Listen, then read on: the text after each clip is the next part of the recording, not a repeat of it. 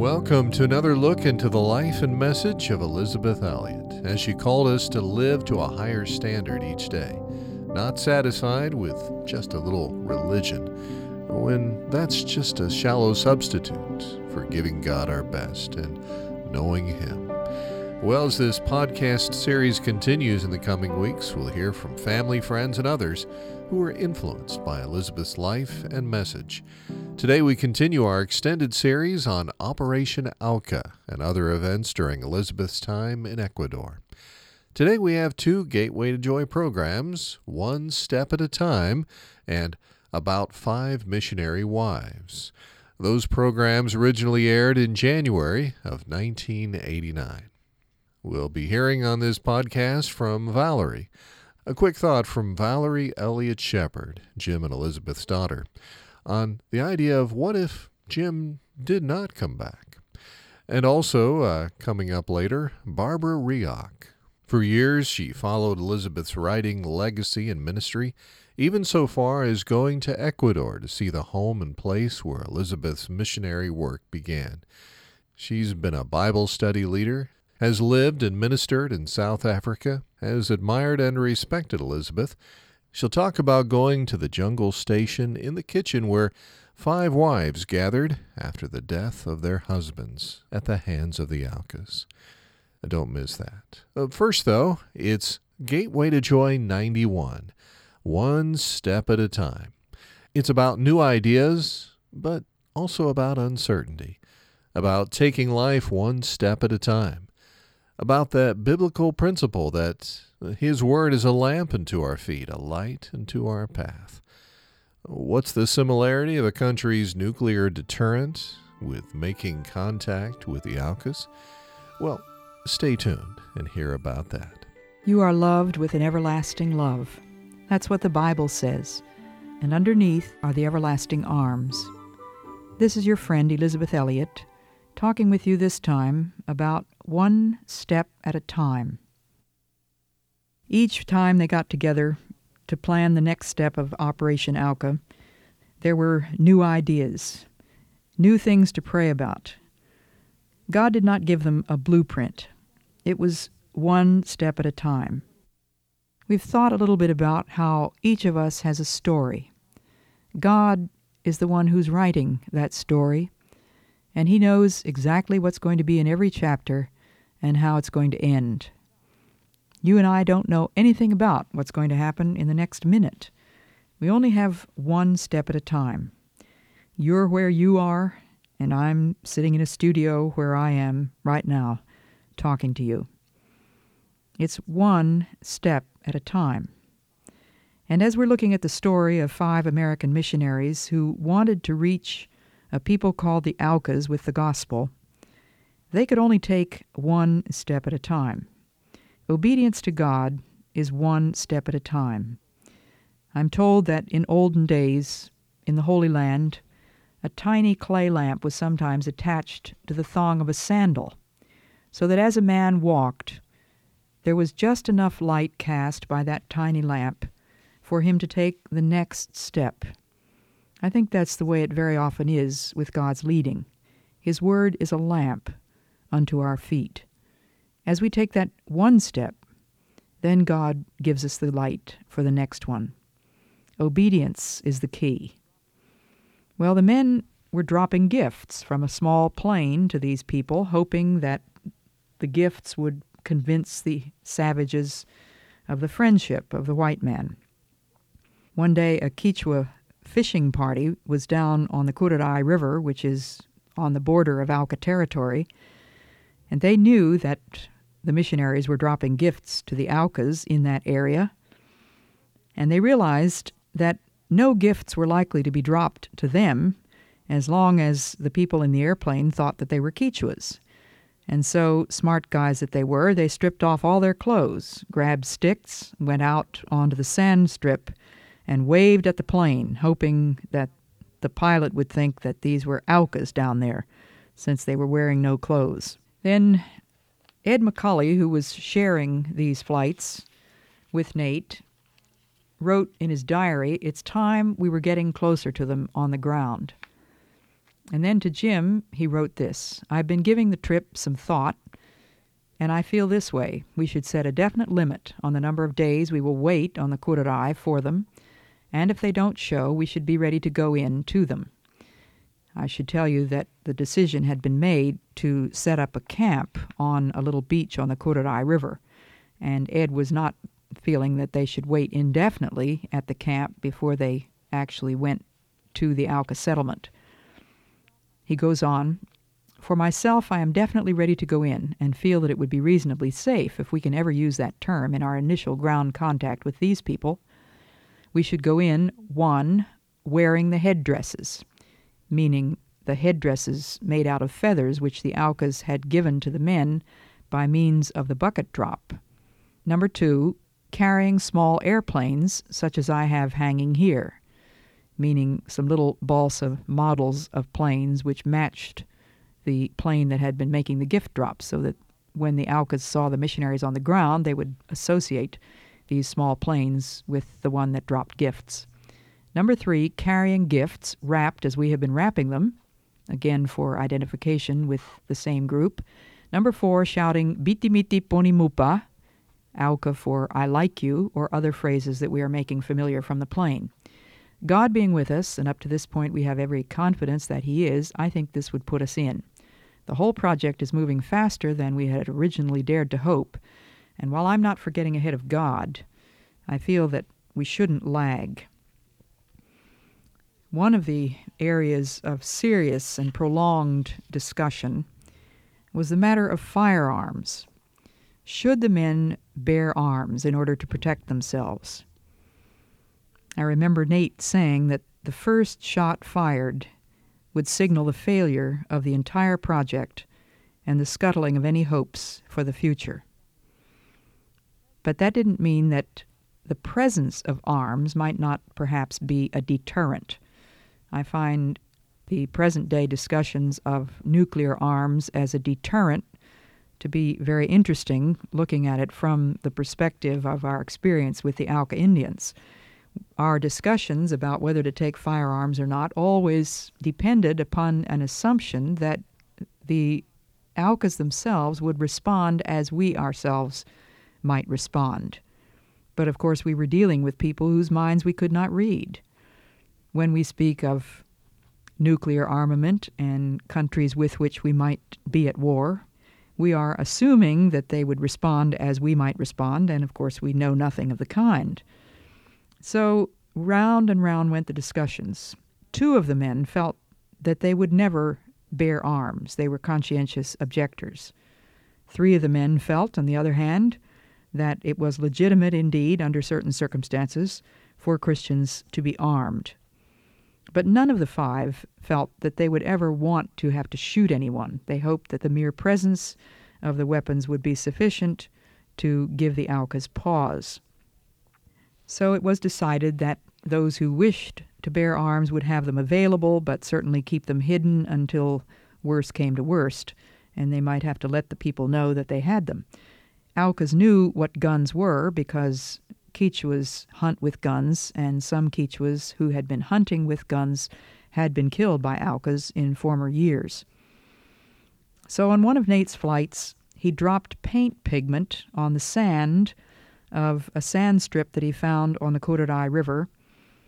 He dropped these paint pigment packages at seven second intervals at 65 miles an hour which enabled him to measure off that the length of that natural sand strip was between 190 and 210 yards, just barely enough for him to land his small plane.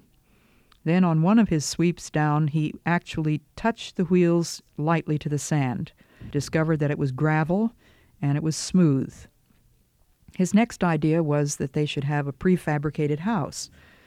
Jim had some power equipment back at our station in Shandia, so he volunteered to prefabricate the house, cut the pieces, and Nate figured out a way that he could strap those pieces underneath the plane and fly them in little by little, and the men could then build a tree house which would give them a measure of safety during the night. One day when they were flying over, they thought they saw a man with a lance near an Auca house but on their next swoop over, the lance was no longer in sight. Perhaps he was just going hunting and he didn't want the missionaries to feel that he was threatening them in any way. Then the plan was that they would set up their camp, put the tree house up, and commit five days to waiting for the Aucas to come to them.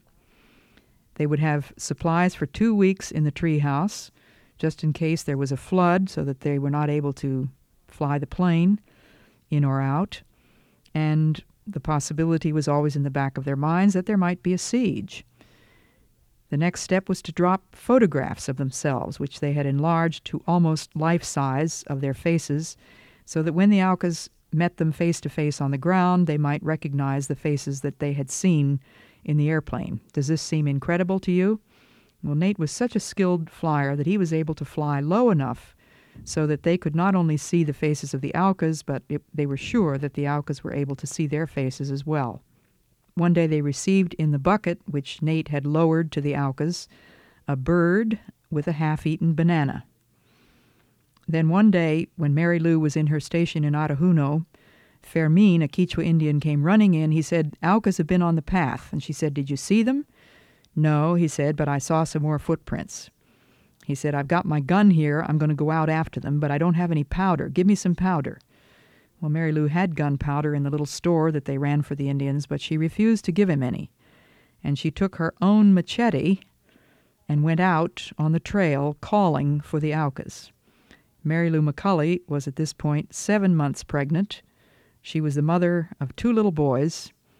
But there was no question in her mind but that God was in Operation Auca, and any part that she might have, she wanted to, to take without fear.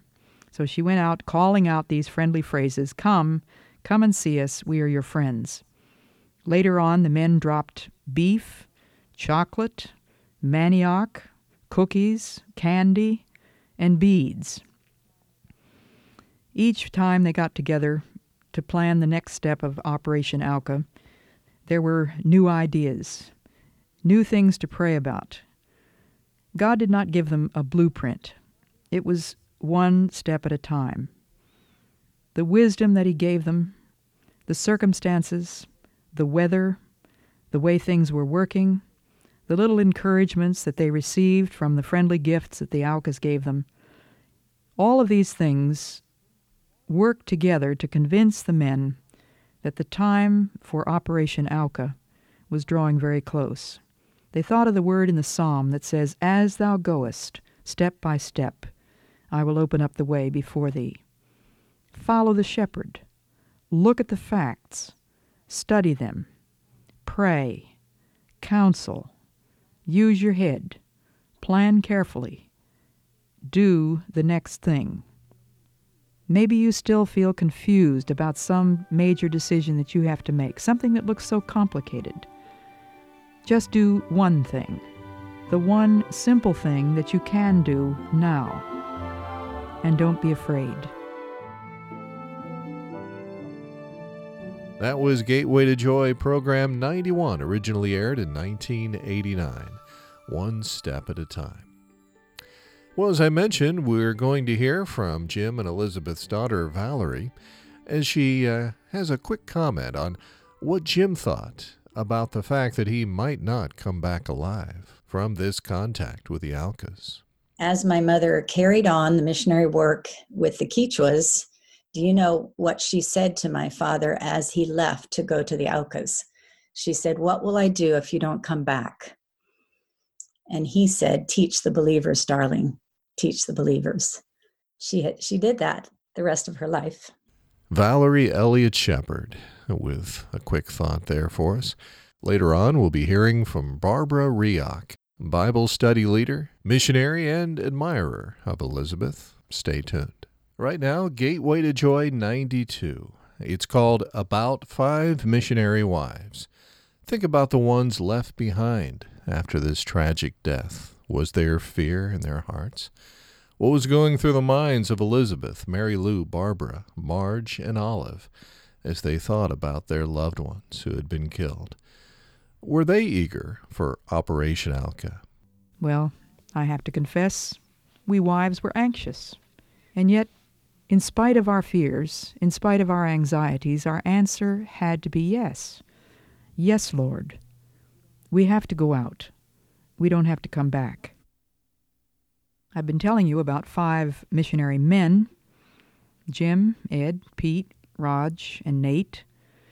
And maybe you'd like to hear a little bit about what was going through the heads of Mary Lou and Marge and Barbara and Olive and me. We were as eager for Operation Auca in our way as the men were for their way.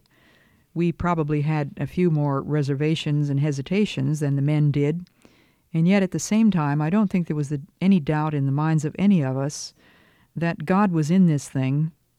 Since we had been called to be missionaries as much as our husbands had, we couldn't even consider standing in the way of the men who wanted to take the gospel to the Auca Indians.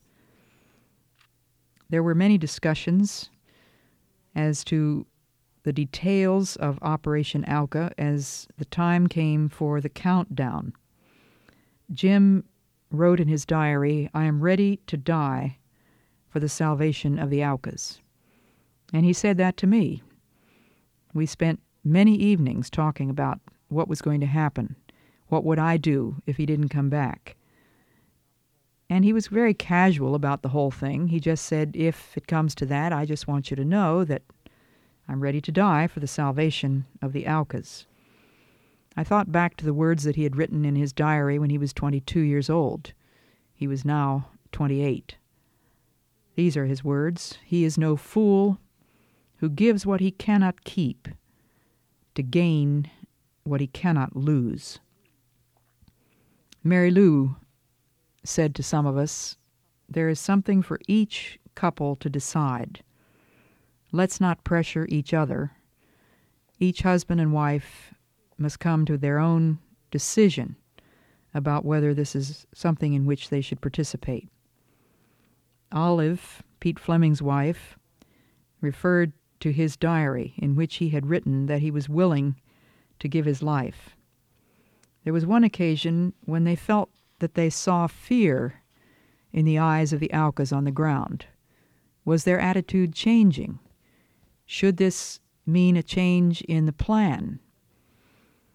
On December 23rd, when the Elliots and the Flemings had gone to Arajuno to spend Christmas with the McCullys, Nate flew Jim over the Auca settlement.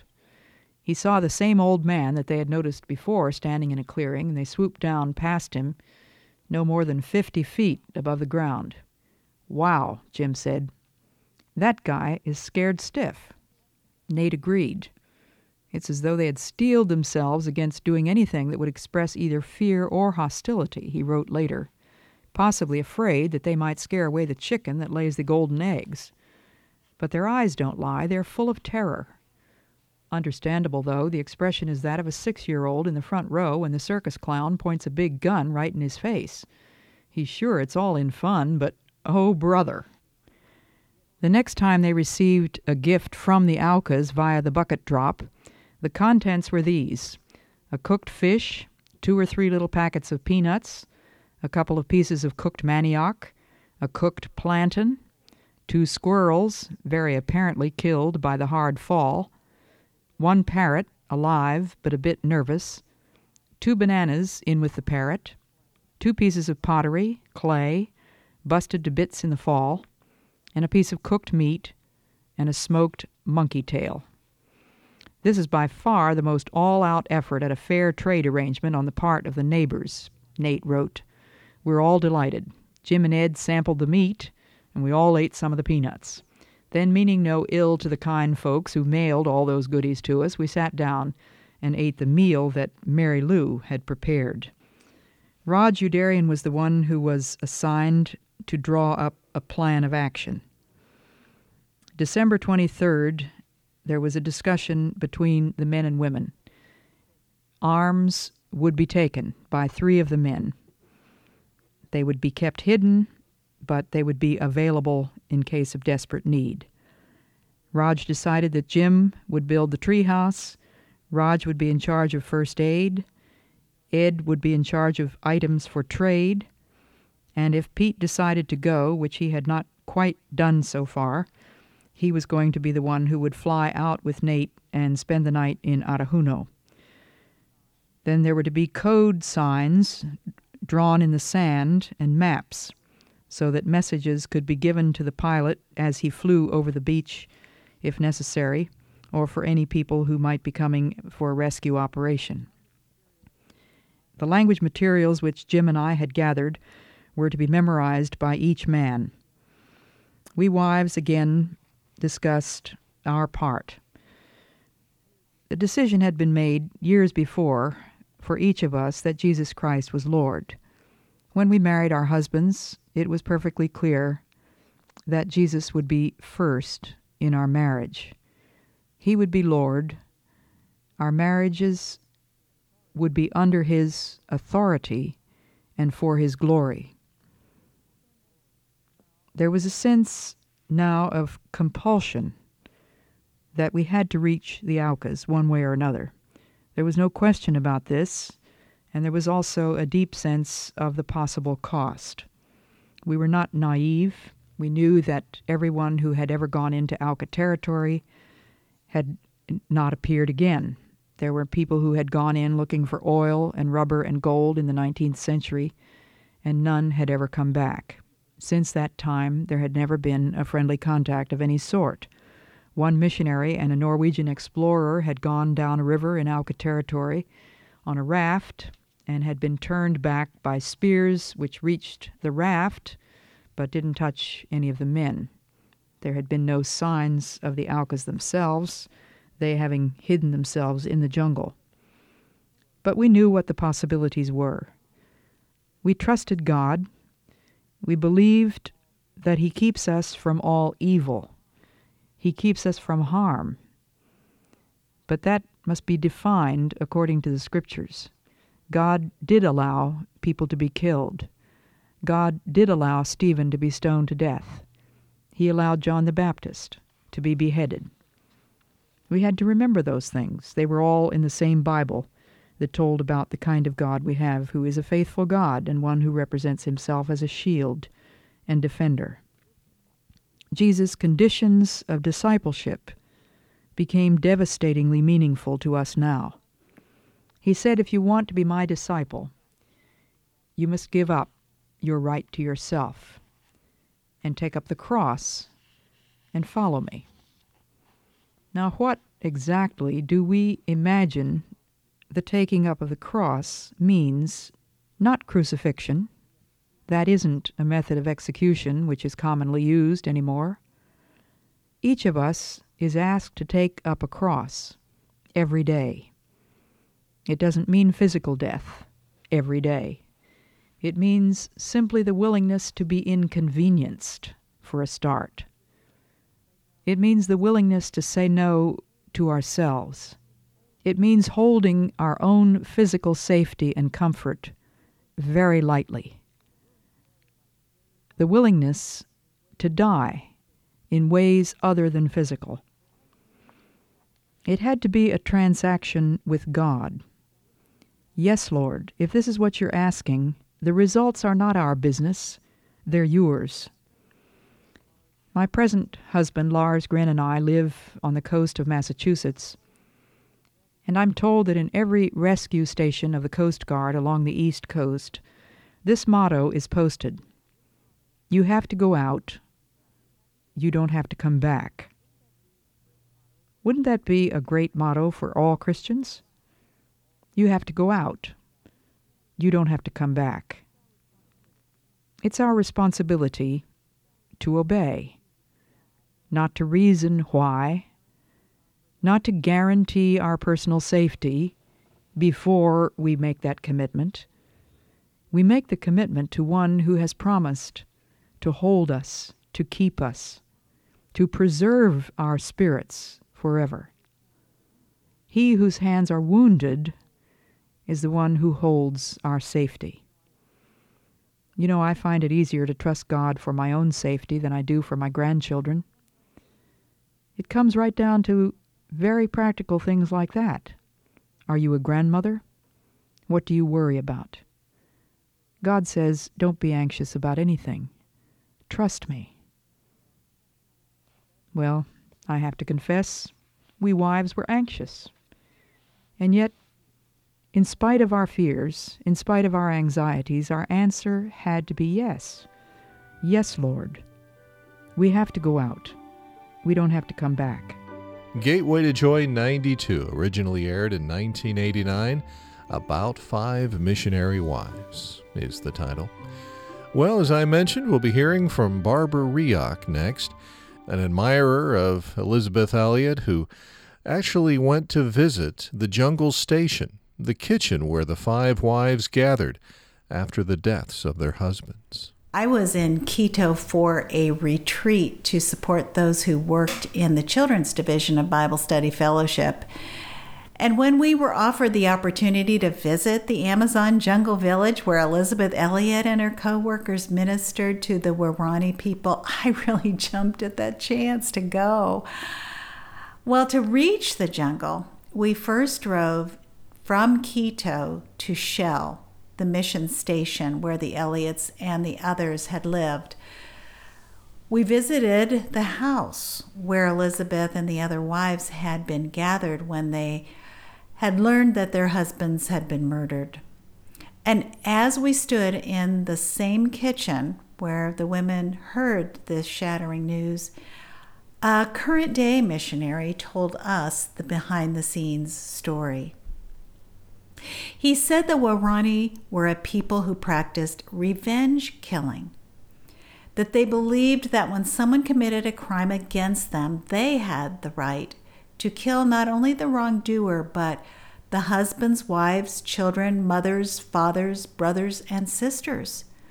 The entire family paid for the perpetrator's offense with their blood. So when the Waorani speared Jim Elliot and the other missionaries, Elisabeth Elliot understood that the people simply were carrying on their normal practice.